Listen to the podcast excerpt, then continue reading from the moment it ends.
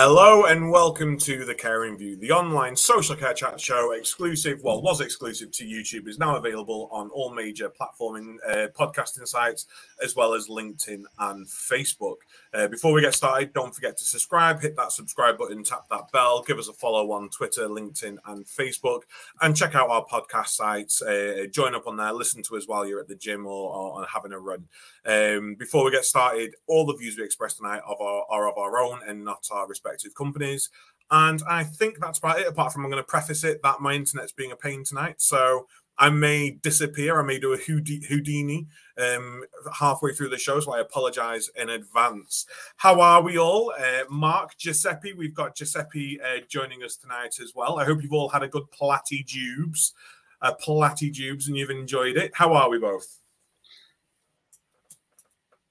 I'm on mute. Clearly, I'm out of practice. No, I'm good. Thank you very much. How are you, Giuseppe? Adam, you okay?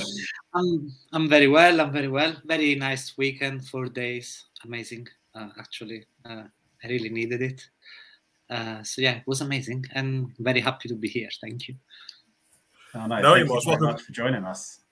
Now, obviously, we weren't live last week because we had our uh, pre-record special that we'd done at the Health Plus Care Show in May um, at the London ExCeL. I mean, what an experience that was, Mark. I think it was great to have that in-person audience for a change. It was nice to be um, sat next to our guests, um, and we're back to the virtual digital world now. Um, but I don't think it's the last, is it? I think we'll be seeing more in live around the country soon.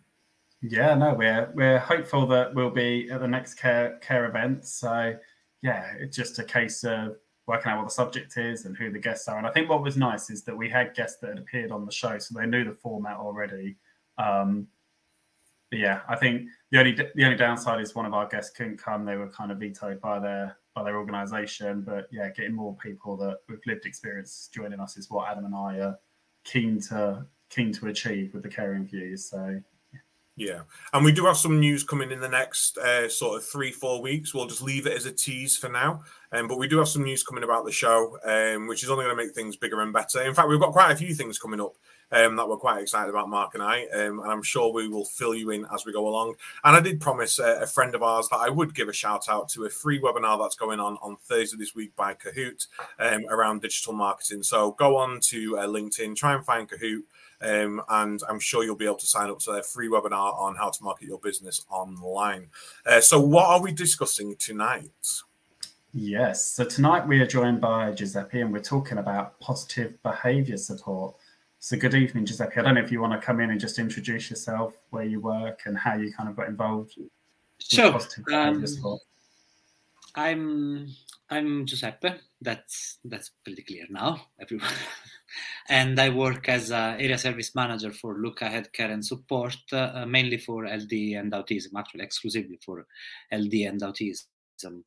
Um, what we do is um, specialist services for people with learning disability, autism, mental health, uh, homelessness as an organization.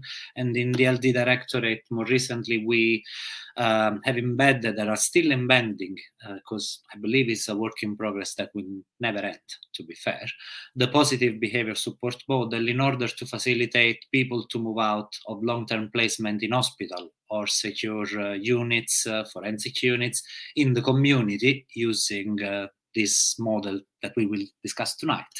I've been doing that for uh, slightly under 10 years, I believe, and I started to do it by chance, to be fair, because uh, I come from a clinical psychology background and I was doing behavioral analysis. So it's been a sort of crossover. When I moved to social care, I brought the behavior with me and then I developed it into positive behavior because I value the scientific approach of it and I believe it, when implemented correctly, obviously, it works fantastically. Thank you very much. So, I think answer the elephant in the room for anybody that doesn't know what is positive behavior support? Yeah, um, in um, simple words, positive behavior support is a framework of practices. So, uh, different ways of doing things um, that is very much person centered and is in place to provide long term support to the people mainly with a learning disability and autism, eh, uh, including also people with mental health. Uh, but to be fair, it can be scaled uh, from children to adults and uh, is usually ad- adopted for people that are likely or have already displayed uh, behavior of concern or challenging behavior or behaviors that challenge or behavioral distress. I believe you might have heard a bit of a mixture of all of these words. Um, and I think there is still a lot of discussion on what is a challenging behavior and who exactly challenges. Um, but what we do with positive behavior support basically is to use a mixture of person-centered values, um, which mainly focus on improving uh, the person quality of life, and behavioral science that basically use a series of data evidence on the behavior to actually understand where this may come from and what is trying to communicate because um, as we may as we may know uh, majority of behavior, if not all the behaviors, are actually trying to communicate something. Um, assistance, if I'm yawning, then I'm probably want to sleep, isn't it?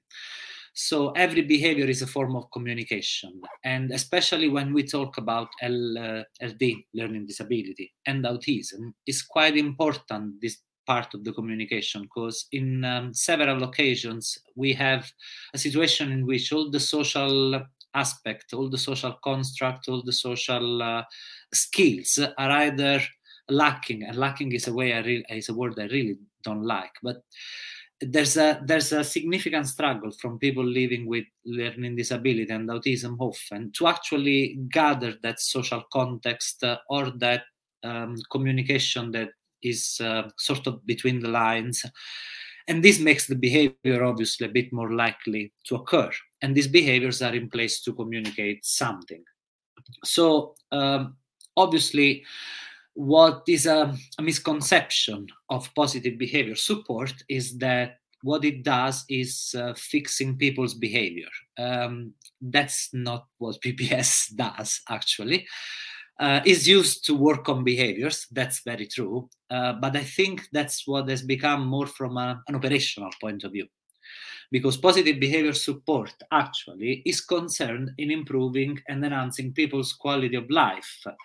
Um, it is an intervention that works on the behavior to understand what is the demand behind it and uh, basically what it's trying to achieve is to give that person the possibility to access a choice have a, a voice and uh, especially taking control on the environment around them. So it's a bit broader than the simple behavioral aspect of it. Behavior uh, is quite a significant part and uh, obviously that's the part that comes from the sciences from the data, which is all about understanding uh, where the behavior comes from.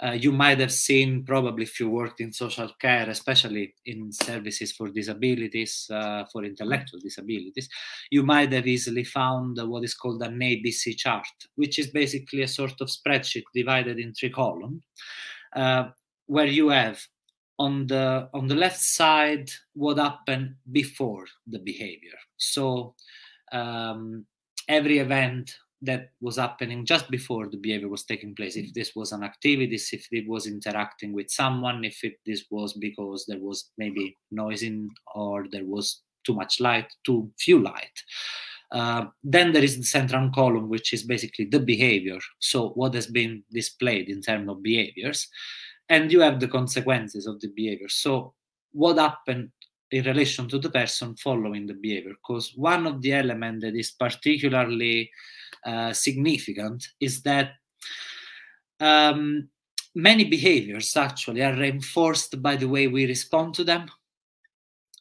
Uh, I'll make you an example. It happens very often that people might try to uh, self harm in order to communicate some form of discomfort um, that happen much of much more often when people might not have uh, verbal skills Um, Self harm is a form to take control in a way. Uh, it's very sad because obviously it causes them quite significant pain many occasions. What we tend to do uh, sometimes uh, is reinforcing that behavior with our reaction. So it's very much understanding um, what has caused that behaviors to prevent from happening rather than intervening on the behavior. Um, before we go a bit more into details, uh, uh I believe PBS has become uh, particularly significant, especially in the past 10 years, following Winterbourne Review. Um, Review obviously highlighted a, lot, a lot, a lot of shortfall of social cares, which uh, were probably some of the darkest chapter of social care in England, I suppose. And uh, what is very good um, this country at, I really need, I really admire that and need to recognize is to react to things and make sure that to avoid it happen again. I really appreciate this form of approach. Although I believe probably preventing it would be even much better, but you know, you need to um, you need to know what happened before you know what will happen, isn't it? Um, so obviously, Winterbourne Review put a lot of um, attention on the fact that there are a series of people with learning disability and autism who are actually not sick but are living in hospital. And that's something that I've always found appalling in my in, in my in my work. Honestly, in ten years, I really never made my mind around the fact how is possible that I mean, if you're not sick, why are you in hospital at the end of the day in the first place? And the answer is because, unfortunately, in the community, uh, for a very long time, until probably 10 years ago, uh, there wasn't this um, approach to the to the support of very complex need customers which were experiencing a series of placement breakdown because obviously the strategy in place were not effective. The strategy in place until a while ago were, uh, without going into Winterbourne, because that were probably not strategies at all, I suppose. I hope so, at least. Um, the strategies are generally to treat the behavior uh, as basically as challenging to the person who's observing it uh, rather than the person who's experiencing it. Um, for a long time has been like that, unfortunately. So the solution what what was it? Sedation.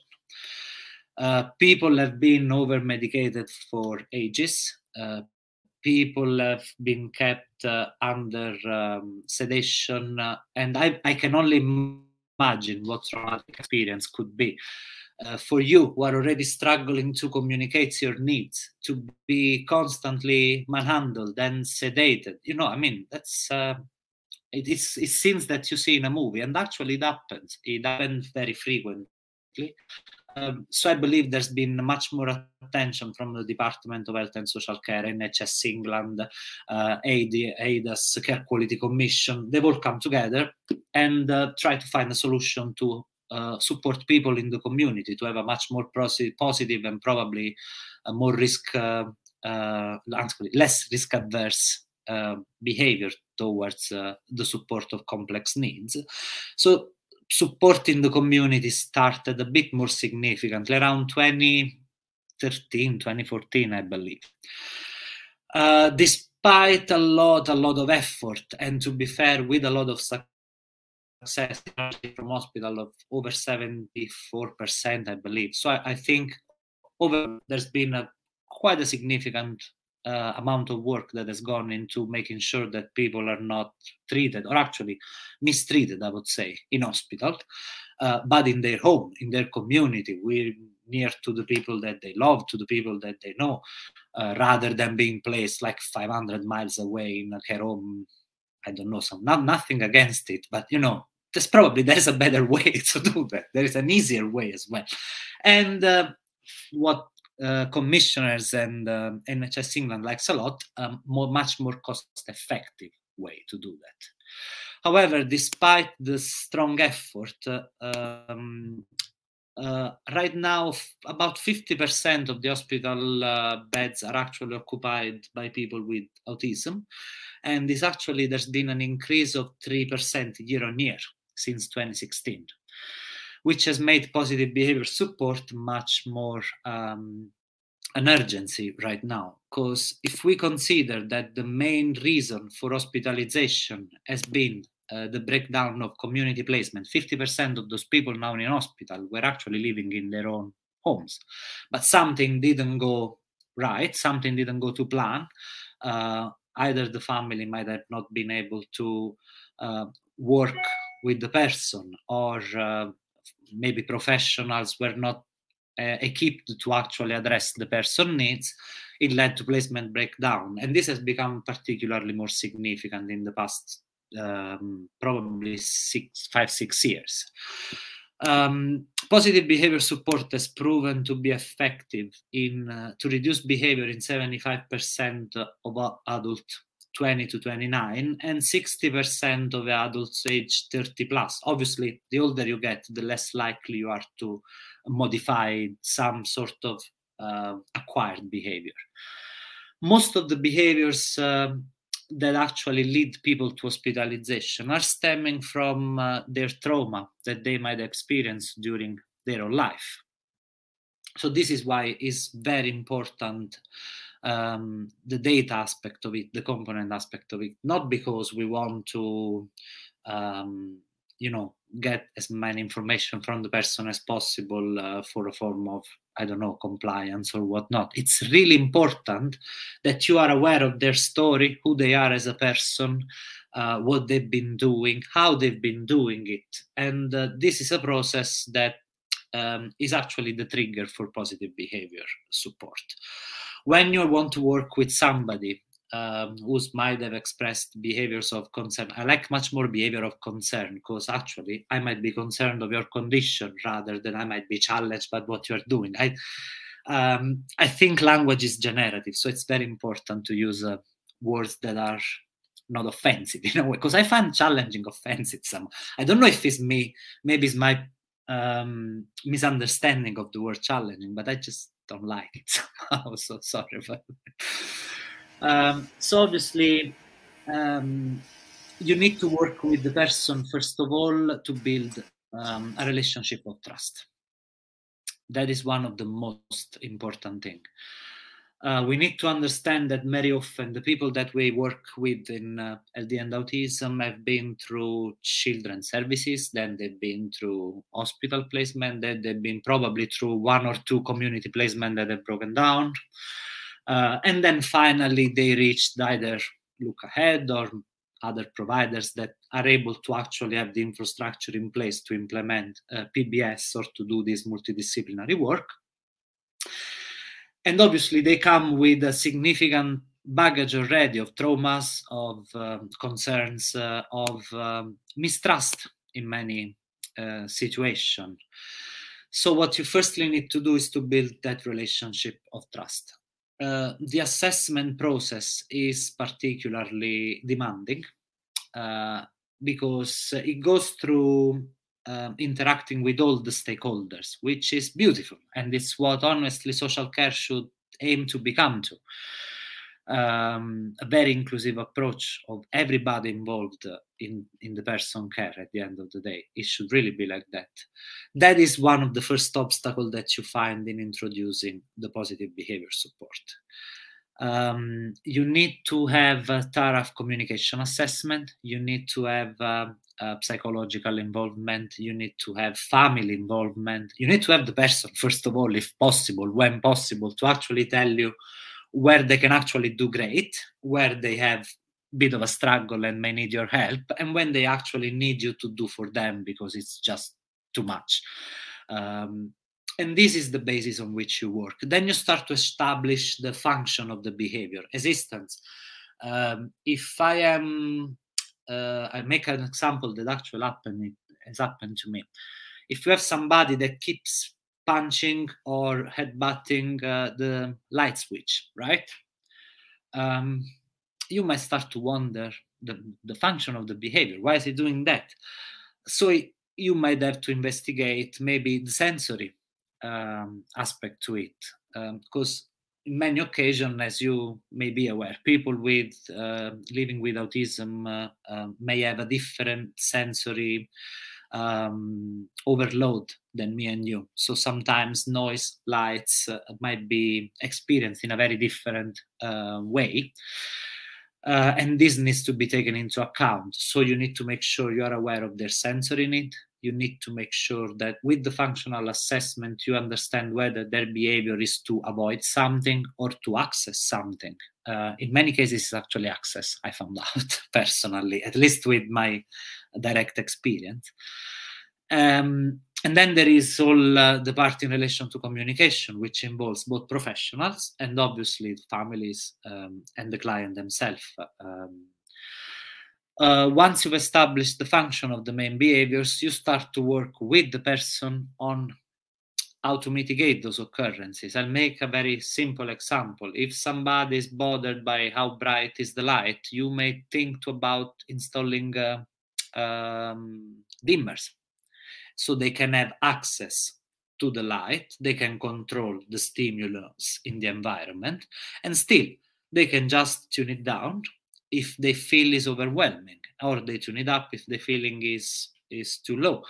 And this is actually facilitated right now by some uh, smart house technology for people that might be a bit less able uh, um, physically.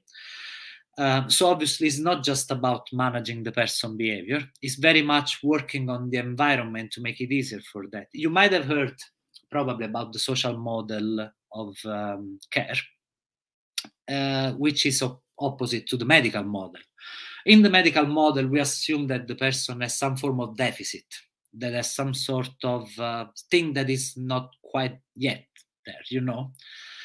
Uh, whilst uh, when we talk about the social model, we understand, and I really appreciate that because in um, my little direct experience, in some occasion, I might struggle, like probably all of us, you know, we might struggle with little things in life. So uh, think this multiplied by 200 when we talk about autism, right? Things like catching a train, um, taking a bus, uh, talking with somebody, a stranger, might be one of the most overwhelming things you may think of uh, for somebody with autism. So, obviously, we need to understand that probably it's not the person in itself, it's more the environment that causes a series of um, behavior, a series of meltdown, a series of concern. Is the way that society is structured has evolved that put people in a position of experiencing um, obviously they have already um, their own um, um, challenges and their own difficulties and their own uh, struggles but at the end of the day society actually make it worse at the end of the day so, what you need to really make sure is to work on the environment with the person. Make sure that it's comfortable for them, that it's built around them. And I'm talking of something simple as the colors of the wallpaper, maybe, uh, of something a bit more elaborated as uh, sensory equipment that you need in place for the person, as uh, might be for relaxing, might be for uh, um, uh, stimulation that's the main aspect working on the environment. So obviously it needs to involve ot it needs to involve speech and language um, and that obviously is uh, it, it,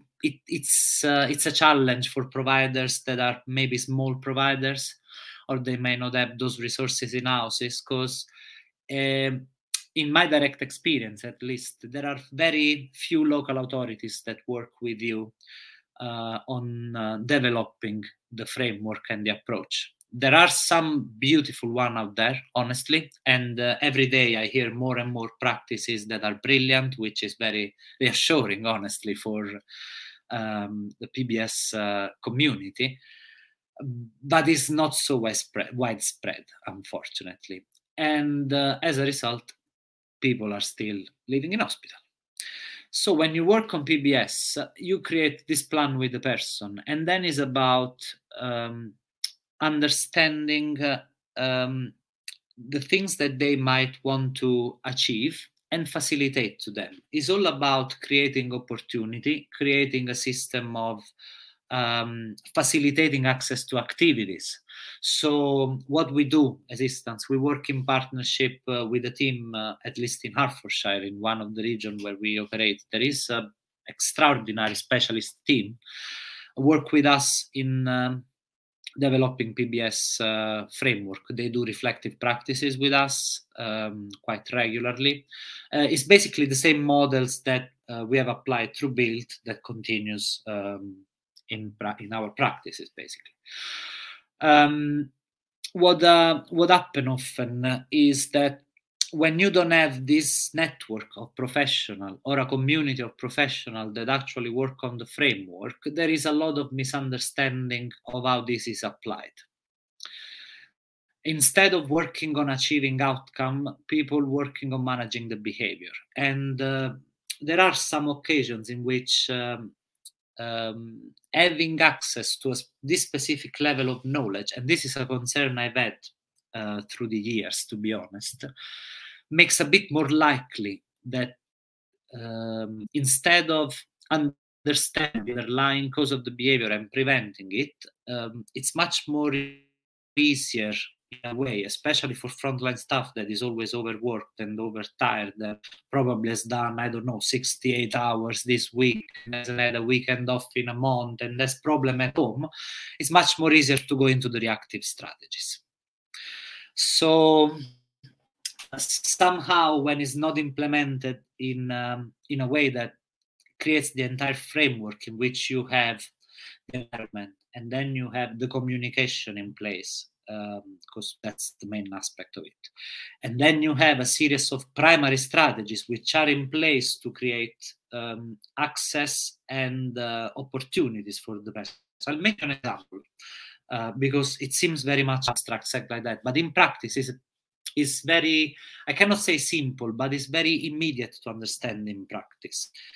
Um, we had um, a client that's been with us for about two years now, I believe. I've worked with her for the past three year and a half from assessment to transition to actual placement. Um, there's been a long, long, long uh, uh, problem in relation to snacking.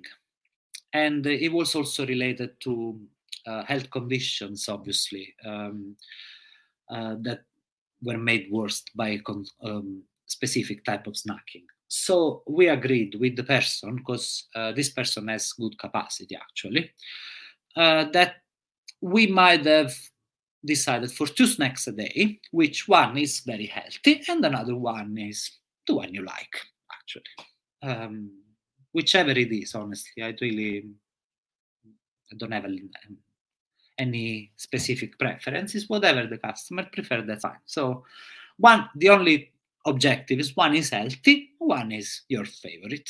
Just simple as that. Um, in practice in, in, in theory, this would have resolved the issue very easily. No, not even by chance, actually. Uh, the demand was keep being there which is absolutely which is absolutely fine. Um, but we were not able to understand that the problem actually was not the snack in itself was the access to it. Because what what we observed is that what was happening is staff takes the snack and give it to you. That's not good enough you need to have access to it. You need to have control to it because you are in your house. You are you, you know um, i keep insisting many times uh, that they they might live with autism but they are very clever as me as you actually at the end of the day. You know as you want to make your own toast uh, then it's probably very much the same isn't it? I suppose sorry giuseppe just listening to what you're saying then i think uh, it comes down to shared decision making doesn't it it comes yes. down to being able to share that decision and yes. and I'm my background's elderly care, so I've I've never worked in in LD care. Um, so I mean, my my first thoughts are: is is this applicable to just LD, or can we use it in elderly care? Because shared decision making is a is a process we we apply in all aspects of care. Um, so a lot of this resonates to me. Um, I've just never heard of PBS uh, being used in elderly care. Maybe I'm mistaken. Uh, I I believe it is used. It is used in elderly care generally of people that have uh, had some learning uh, disability generally, I believe.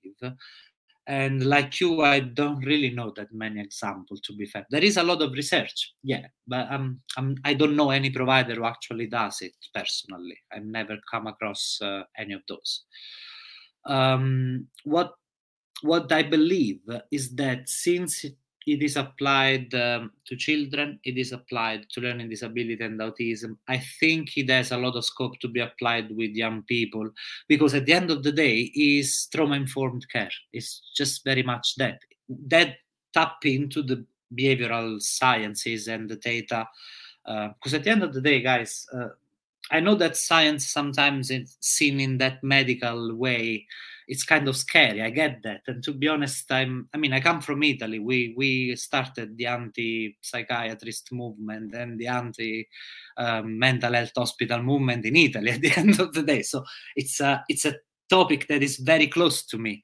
I really believe that um, science, uh, from a social point of view, psychological point of view, gives you that understanding to actually um, being able to get into that contact with the person when they are not able to to to tell them for themselves honestly.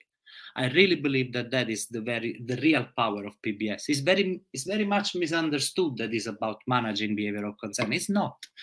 Is creating an environment that responds to your needs creating the opportunity for you to access your own activities as as you would expect everyone doing that um, assistance, the, the, the, snack box that I was telling you. Um, what we did is, since um, this person actually can, can do the things by themselves, most of the things by themselves, very, very easily, uh, we decided to create a system with, uh, um, with cards, basically.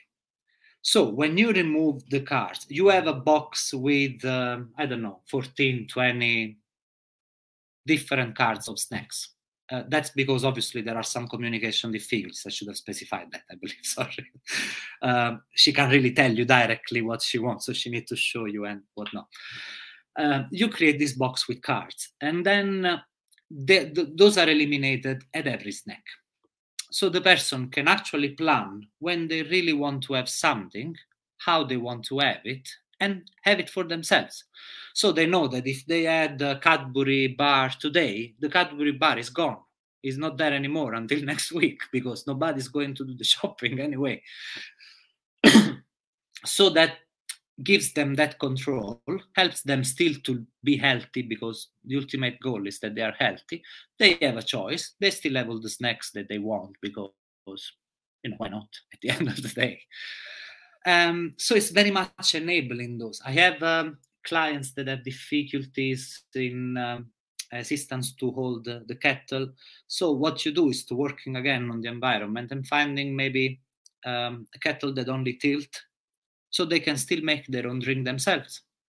And this is providing access. And obviously, what you would have noticed before is that you were bringing them a cup of tea and they were throwing the cup of tea at, you. And then you say, Oh, but you know, Mrs. Um, Jane is really challenging with me today.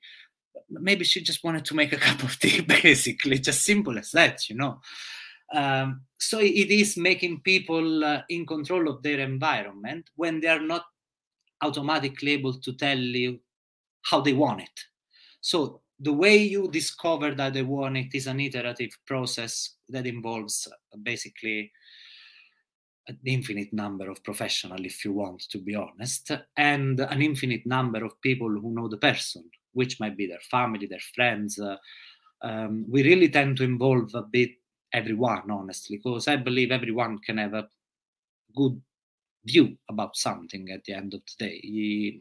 The best strategies sometimes come from people that don't actually work in the service in many occasions, to be fair.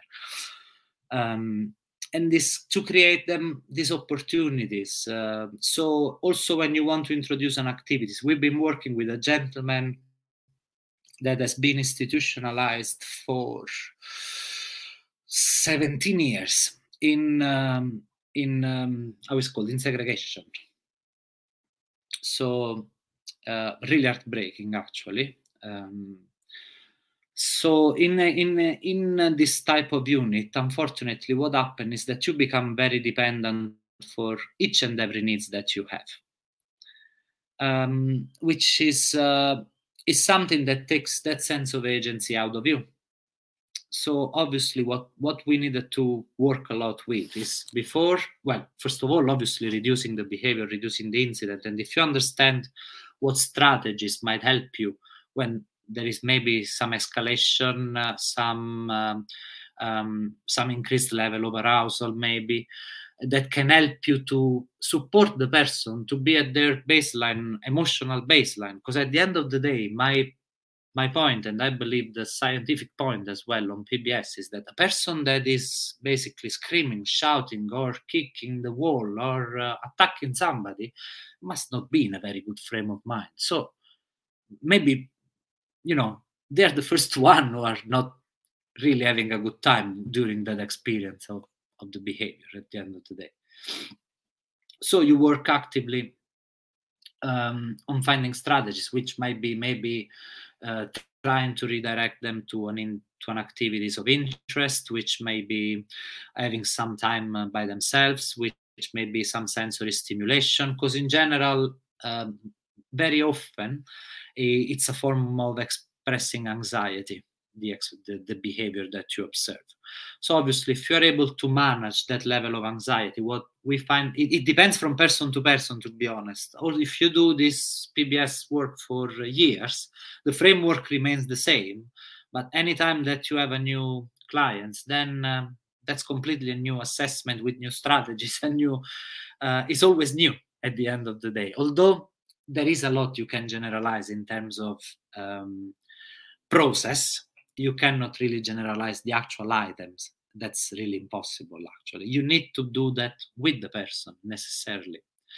Uh, so if i know assistance that you find soothing um, i don't know drawing maybe. I know that when you're starting to feel anxious because maybe i don't know there is a frontline staff on duty that you are not comfortable with maybe it's an agency that you haven't seen before. So that makes you feel anxious. You can propose to the person an activities that will relax them and will make them feel a bit more comfortable in their sort of comfort zone. It's all about reading the subtext for them basically and making sure that you intervene on the environment so um, they can be safe basically because at the end of the day most of our job is to make sure that people are safe. And, then, and when they are uh, when they are uh, um, when they are expressing uh, discomfort probably the risk not the risk that they are not safe is, is there which may be self-harm or might be simply uh, uh, a placement breakdown is still something that is not in their best interest at the end of the day. So this type of approach is very important because allows you to reduce restriction which is something um, i really look forward any placement that we start. Usually when you start with a very um, challenging placement actually uh, you have a series of uh, measures in place through DoLS through court of protection in relation generally to the kitchen um, to sharp uh, knives, you know, some cupboards are locked, medication, these sort of things, because obviously somebody can kill themselves.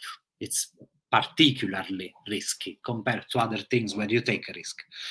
And generally, if you apply the model appropriately, so working on preventative strategies where you understand the likes and the strength of the person and build on that uh, as I was saying, the sample before of the gentleman, he wanted to learn how to make pizza.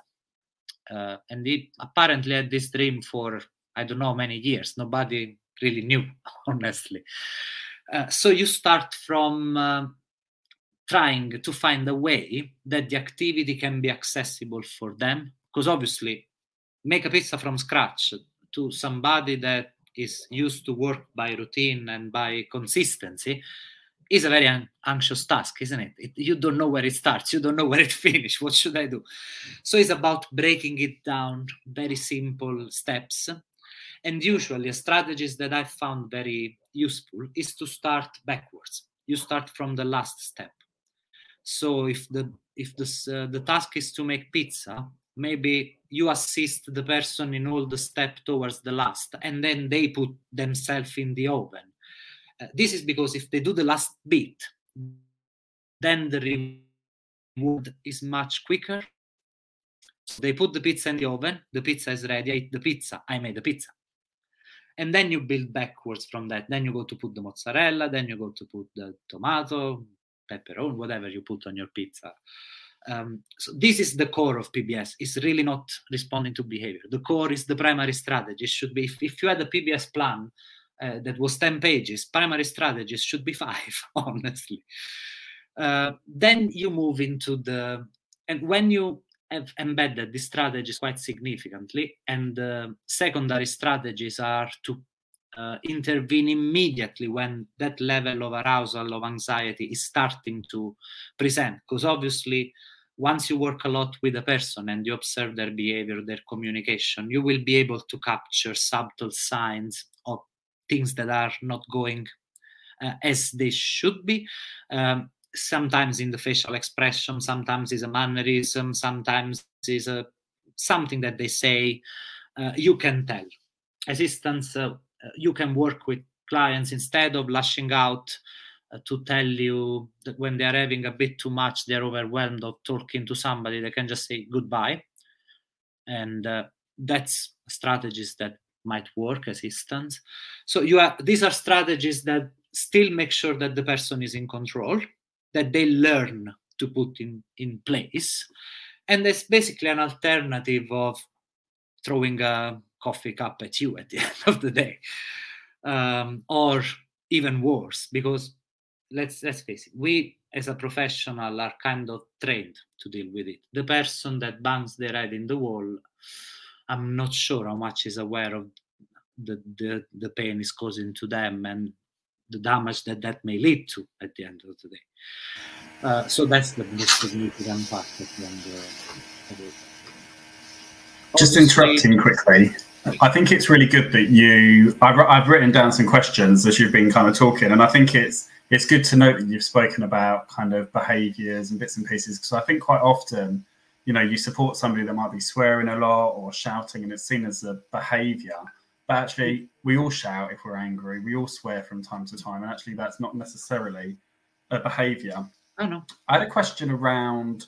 You said it was a non-punishment approach, which I fully support. Um, Absolutely. From, from, historically, you know, my background is a lot of learning disabilities. When I was kind of burst into social care, we saw people having activities taken away from them or snacks taken away from them as kind of the punishment of the behaviour. What would you say the benefits of using PBS and it not being a punishment based approach? Um, as I was saying, when you have this form of more than punishment retaliation in many occasions, uh, which is probably a bit more mean than punishment somehow. Uh, I believe you still create that sort of loop that was the trauma in the first place. Uh, so obviously, um, beside the fact that that didn't work, when you implement instead PBS, where the measure is in is the person being in charge of it, um, rather than uh, uh, I, I, you, you still come across a lot of people that think um, that assistance things like timeouts used then becomes like a punishment, which they are not. They are more for the person to vent out, to kind of come down. But what what usually happen uh, with PBS is that more than um, retaliating or removing things, removing activities, it, eh, well, that may happen. But that should be already when the behavior has escalated up to there. Um, and that is generally to keep the person safe. If you consider that you work on preventing, so working on the environment, you don't end up in a situation of having to remove the activities because it's all uh, sort of pre-assessed by and with the person in a way. Uh, so um, often what we do is to have timetables with um, Velcro thingy. Now probably they are coming, becoming digital, obviously, but still, we had uh, boards with Velcro thing. Now we don't have Velcro anymore. We have uh, the, the phone, so it's kind of the same thing, um, where the client themselves can move stuff around. Um, so they still have their routine, but it's actually in their own control, uh, it prevents behavior. Um, the real problem that I believe, um, the real problem I believe that happens is the misunderstanding of stuff of how the strategies are used. And it's very common. It was uh, what i was referring before about the reactive strategies that when you train people in reactive strategies then it's kind of likely that they will use those. And it's very concerning from many point of view. The simplest might be um, oh you throw your pen at me i'll take your pen away and that's uh, that's retaliation basically um, and it can go as far as um, restraining, uh, unlawfully restraining somebody, honestly, uh, passing through chemical restraint. Um, which people still don't seem to consider as serious as physical restraint, and I'm really not sure why, to be honest. Talking of yeah, talking of um, chemical restraint, it was one of the questions that I um, I had written down um, so I've I've managed a lot of services where people have been over medicated, whether that's on a regular medication or whether that's a PRN basis. So as and when. Um, what would you say is the best way if you're supporting somebody new into the service or you're new to them to reduce over reliance on medication that's sedating somebody whilst managing any kind of behavior that is seen to challenge Okay, there are occasions, unfortunately, in which, although we advocate for a complete removal of PRN um, medication to manage behaviors, they might still be needed. And those are occasions in which the person puts themselves at risk, honestly. So the famous banging their head in the wall might be something that may, obviously, after all strategies fail, there may be something that leads to the PRN medication.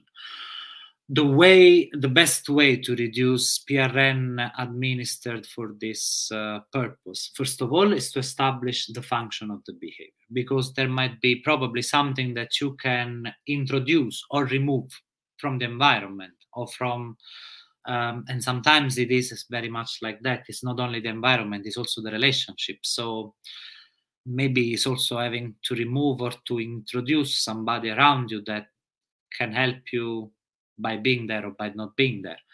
Um, I've noticed in more than one occasion, hundreds of occasions, to be honest, uh, that some specific stuff may actually be not voluntarily. No, I'm not saying that they are bad people, not at all.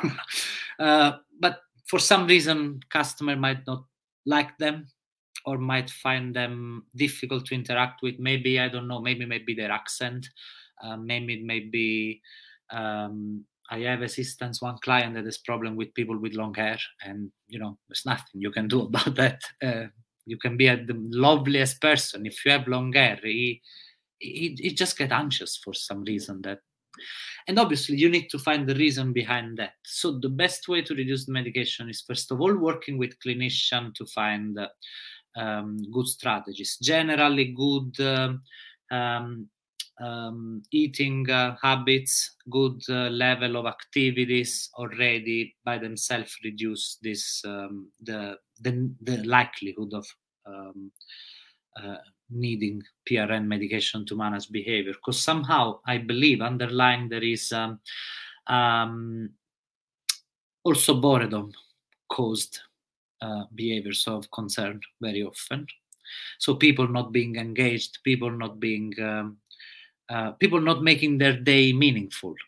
So you need to make the people engaged. You need to make sure that the person uh, is actually supported in what they want to um, achieve or do, and working with clinician to the reduction of the medication. Then you need to exclude physical uh, symptoms because that might be also an aspect that comes into play.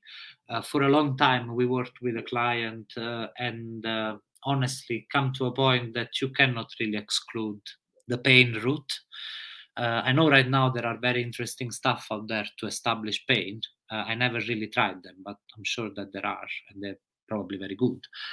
Um, but then, yes, we found out that actually, um, if you also works on uh, um, addressing physical um, physical pain that's another element that brings down the level of medication. But more than anything, what I think, and we had this, we went from October 2020, we administered 11 uh, lorazepam in a month. I was shocked, honestly. I, I mean, I was like, what's, what's going on here?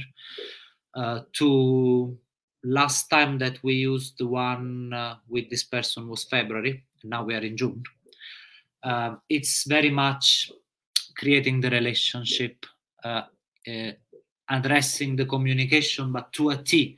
Like you, you, I mean, down to the exact word that you need to use to make it work. Because um, that level of uh, that level of um, predictability is very important. That needs to be there. So I think we. I mean, sorry, and I just want to, to clarify to, to people who are watching this that, and I, I don't want to put words in your mouth, Giuseppe, but we don't believe in um, uh, unnecessary chemical restraint. You know, there is no place for, for unnecessary chemical restraint. We've got to understand that certain medications are required at, at times, um, and, and things have to be, you know, um, thought through thoroughly. I mean, we don't want history repeating itself. Obviously, Carl um, is in our in our chat at the moment uh, mentioning this, and I think there is a worry, especially during the pandemic, that you know sort of cost practices are coming back into place, and I think when people were isolated for so long from families yeah. and it was causing agitation, that medication was the go-to, which is obviously something we don't want. Um, I believe uh, that you're working in collaboration with the Institute of um, Learning Disabilities. Um, yes. And I just want to know what the benefits are um, by doing that and, and how can other people get involved? You know, how can other people passionate about um, supporting people with learning disabilities and a, and a proper way of working, how can they get involved? Yes, the best way to get involved with BILD is, uh, funny enough, is by contacting BILD. They're very, very keen to engage with provider of every size of every uh, life, honestly, and very much like me and probably like you, they support uh, uh, placement in the community, free from restraint, free from any sort of deprivation of liberty. Um, what they are very beneficial with is first of all they can provide a framework that starts from the foundation level of training so for people to understand um, how this works because you know we cannot assume everybody knows what pbs is at the end of the day um, that's a training that is very very useful they also have some very good resources on the website actually i believe um, it's not the most beautiful website, but yeah, still, it's very useful. Um, then they can uh, provide you with practitioner coaching uh, and um, reflective practice uh, for the organization. But the real uh, and most important uh, aspect of working with BILD, I believe, and somehow uh, many of the enlightened providers that are out there that are trying to implement positive behavior support is to give you that framework that involves the entire organization. Uh, so it doesn't stop in operation. It's basically work that is done with directors, with head of operations, uh, with um, um, regional manager, like could be me, and then with the actual services in the in the in the community. Um, so that's probably the main important thing because actually if you don't get the entire uh, uh, organization on board in terms of culture of implementing the pbs then you will really miss that opportunity to understand that is about choice of life uh, empowerment and, con- and controlling the environment in a way that is suitable to the person who lives in it at the end of the day just, uh, just just interrupting you quickly there so i've got experience of obviously introducing PBS into, and I know that, like you said, you can have a lot of resistance, especially from frontline staff, especially if they've been kind of shown to, like we spoke about earlier, like cancel activities or cancel bits and pieces going on, and that's kind of like what's being used. What would your recommendations be to try and get your team on board with PBS, especially if they kind of see it as allow it, using it from experience of allowing someone to get away with doing a negative behaviour because that tends to be what the care staff see the PBS as because obviously yes. it is miscommunicated. What would be your biggest bit of advice for, the managers? Uh, the biggest piece of advice that I have is probably what I've done in uh, each service when I maybe take over from another manager or another provider or an, you know another situation is to change the narrative. Uh, because as you said, very often is the way the staff say it, uh, and the way you say it is the way you see it at the end of the day. So if you start changing that narrative instead of saying um, um, assistance. Just recently, I went into a service to do a bit of a functional assessment and a review of their PBS plan because apparently the strategies were not working. Uh, I would say that many occasions is the people not really using it appropriately or in the right moment. Because obviously, if you do something as soon as that works, if you do something 20 minutes after, then maybe it's a bit late, isn't it? You should have thought about it before. Um, and obviously, this is often what leads to um, medication and over medication, which, by the way, I am myself pretty much against. I, I think I mentioned that I'm very much against uh, any form of medication of disability in general, because that's not being sick. It has nothing to do with being sick. And medication is for when you're sick. Simple as that. Um, just wanted to clarify this little point. Just you know, maybe I, might have misexpressed myself, but yeah, no, um, we don't administer medication, and uh, obviously, as you said, CQC check those, and uh, yeah, they are kept usually under key, and yeah, there's a very long process with that. You cannot get that wrong, otherwise your registration goes. So it's very important, honestly, and I believe for a good reason, to be fair. So it's very much getting those strategies right on time, on point, is that communication. And since it's that communication, you need to change the narrative. I went across to this uh, positive behavior support plan, which was very thorough, very, very detailed. But it was just all about the challenging behaviors and what you do to address uh, when they pull their hair and what you do to address when they throw a drink and what you do. And, you know, I was like very much, yeah, okay, very thorough strategies, but where is the person in this plan? Where, where, where? I mean, if if I change Jack or John on the top of this plan, then basically I can use it with everyone, isn't it? And that's not very much it. So it's creating that narrative for which you are an enabler, for which you are there to make the world a little less complicated. There is a beautiful book that I generally suggest to, to my staff. I'm not sure whether they read it or not, uh, which is The Reason I Jump.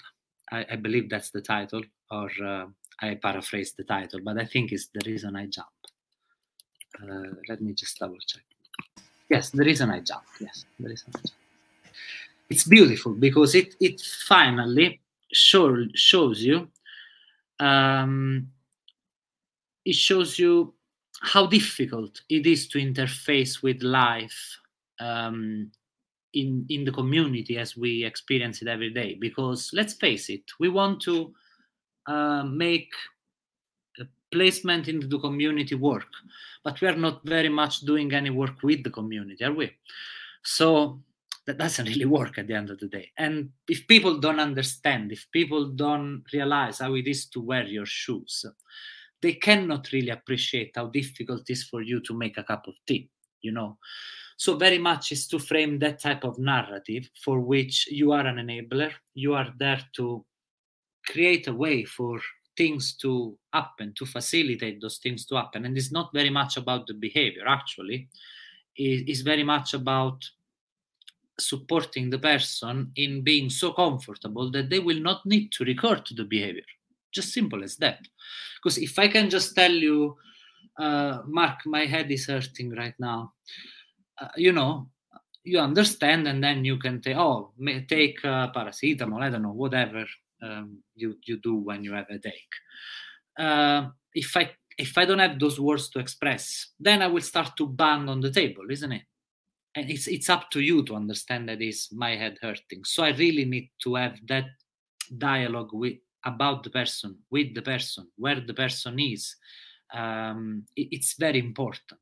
It's really, really important. So, positive behaviors is actually the answer that puts together a lot of data, a lot of assessment, a lot of information, and uh, very much enables the person to be comfortable and safe that is the way i try to frame it to staff if they see and if they experience how it is for the person that they support then that empathy kicks yeah. well if it doesn't kick in then they're doing the wrong job honestly that, that's what i think and that sort of resonates with me when um, obviously I used to work in, in elderly dementia settings, and we would have um, sort of baselines of what people's um, normal responses are, what their normal sort of um, expressions are. We used to use um, like a PAINAD tool so we could identify when people are in pain and they couldn't verbalize it. You know, they couldn't say it verbally. Uh, someone um, who might have a UTI, a urinary tract infection, might express something like fire or burning but not actually be able to say what it is when it's happening. And it's about understanding and, and noticing these differences in people's behaviour um, as we go on. I mean, oh, we're half past eight now. You know, I, I wish Giuseppe we'd found someone who understood what the PBS was. I mean, you you are like a god on PBS. I've learned no, so not really. Actually, I am. Uh, I like to say that I'm uh, passionate about. I'm a big fan of it. Um, I believe there are. Uh, um, expert, way more expert than me, which are the one probably I admire and I learn from and I follow, you know, uh, like all of us in terms of our mentors and our. Uh, but yeah, it's a very complex framework. So I hope I was able to make it as simple as possible, although that's very hard, I'm afraid. so, yeah, uh, no, and, and like like always when we have these conversations, it always opens up conversations and other matters and other topics yes. and you know, it's it's trying to understand that just because we talk about one thing, it doesn't mean that we agree or endorse something else. It's just hmm. trying to have a look at everything's integral, uh, in, individual components and how it all fits together into a into a bigger model. And we are moving forwards now. We are hopefully trying to get to a better way of providing care and support for people. Um, and Mark, I love that STOMP initiative. Um, I've put a link in mm-hmm. uh, the chat for the STOMP initiative around, you know, stopping unnecessary medications. Um, Mark, have you got anything before we disappear? Because obviously, I know you've got um, experience with this. Yeah, no. The the only thing I I was going to raise um, that Giuseppe was talking about is around when he was talking about life history of the person and having people that know them. That is so crucial, and I think as well for care providers, people with a learning disability autism seem to move around different care providers all the time, and it's taken into account, you know, all of that history that they come with, all of that baggage, and actually, you know, it's working with somebody. And I think what I've seen historically is that they have that honeymoon phase, and then you know they might start displaying those behaviours, and then normally the care provider gives notice, and that person then moves on, and it kind of is an ongoing process. But actually bearing with somebody and actually how PBS can support somebody. And Giuseppe spoke about it earlier about kind of diet, and a lot of it is to do with stimulation and giving that person meaningful activity as opposed to spend time in your room or watch TV or chill out time. And yeah, I think it's a it's a whole process, isn't it? You need to look at their activities, look at what they're doing as well as the PBS. But yeah, no, I had so many questions to ask Giuseppe. We definitely have to get it get you back on. But if there's anybody that wants to know more information, how is the best way for them to contact you? Um, LinkedIn, uh, Twitter. Um, you can find me on those. I don't really. I have Facebook, but I don't really use it actually. Uh, so LinkedIn and Twitter are probably the best way to get in touch with me. LinkedIn more than anything else because I used it quite a lot. Um, but yeah, please get in touch. I'm very happy to continue the conversation and have and have a a chat, obviously. Um, so yeah, I Brilliant. hope I we'll make it as clear as possible, and uh, obviously, yes. Um, I mean, I, I, believe in the potential widespread of PBS and trauma-informed care because. Uh, honestly, we need to move out of the medical model. It's about time we move out of the medical model. Yeah. I think trauma informed care is going to be a topic that um, we touch upon um, in future conversations that we have. I think trauma informed care is so important. Um, if you know, and it, it's about everything. And I, I always think about abandonment and understanding what someone's been through throughout their life and how that affects them, especially when it comes into dementia and we go into aggressive um, situations. We've got to understand what informs a person, what's created their path in life, and what what what is the foundation to their emotions. So I'm, I'm a huge one on um, uh, uh, trauma informed care. We'll make sure everyone gets your LinkedIn um, profile link. We'll uh, oh, yeah. include it. Uh, there it is. Thank you. Yeah, I've just I've just popped it in, um, and I know Connor has uh, commented that it's a shame that he's missed most of this. You can watch it on um, playback, Connor, in a. I don't know how long it takes before they can watch it back from the beginning. Do you, Adam? But they will be able. Uh, no, it it should. I think it should go up pretty much straight after this, um, and then, like I say, uh, tomorrow it will be uploaded onto our podcasting sites as well. So if you're on Spotify, Apple Music, um, Audible, any of those, um, you'll be able to access it via its podcast form. Um, so that is the show for this evening. It's been incredible. I've learned a lot, Giuseppe. We must have you back when we we have our discussions around trauma informed care. Um, next week is something that I'm really sounds daft saying I'm excited for, um, but it's something I'm quite passionate about. It's Men's Mental Health Week next week. Um, and we're joined by um, two really, really esteemed guests. We've got Martin Dorge joining us and Simon Blake. Um, if anyone has got any uh, stories or anything that they want to mention around their own men's mental health um, ahead of next week's show, please do get in touch with us at thecaringview at gmail.com. Uh, you're more than welcome to remain, remain um, anonymous. If you want to, to you know have your name attached to it you're more than welcome to.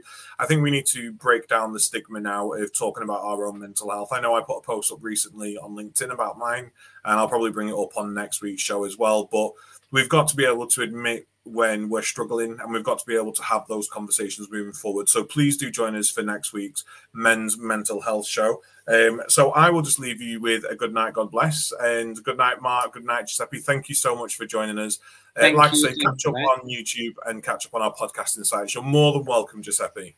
Thank you Thank very you. much. Good evening, all. Thank you. Bye bye, guys. Thank you. Thank you for listening to The Caring View. You can find us on YouTube, Facebook, Twitter, LinkedIn, as well as various podcasting sites. Please don't forget to subscribe, like, and share to become part of the conversation.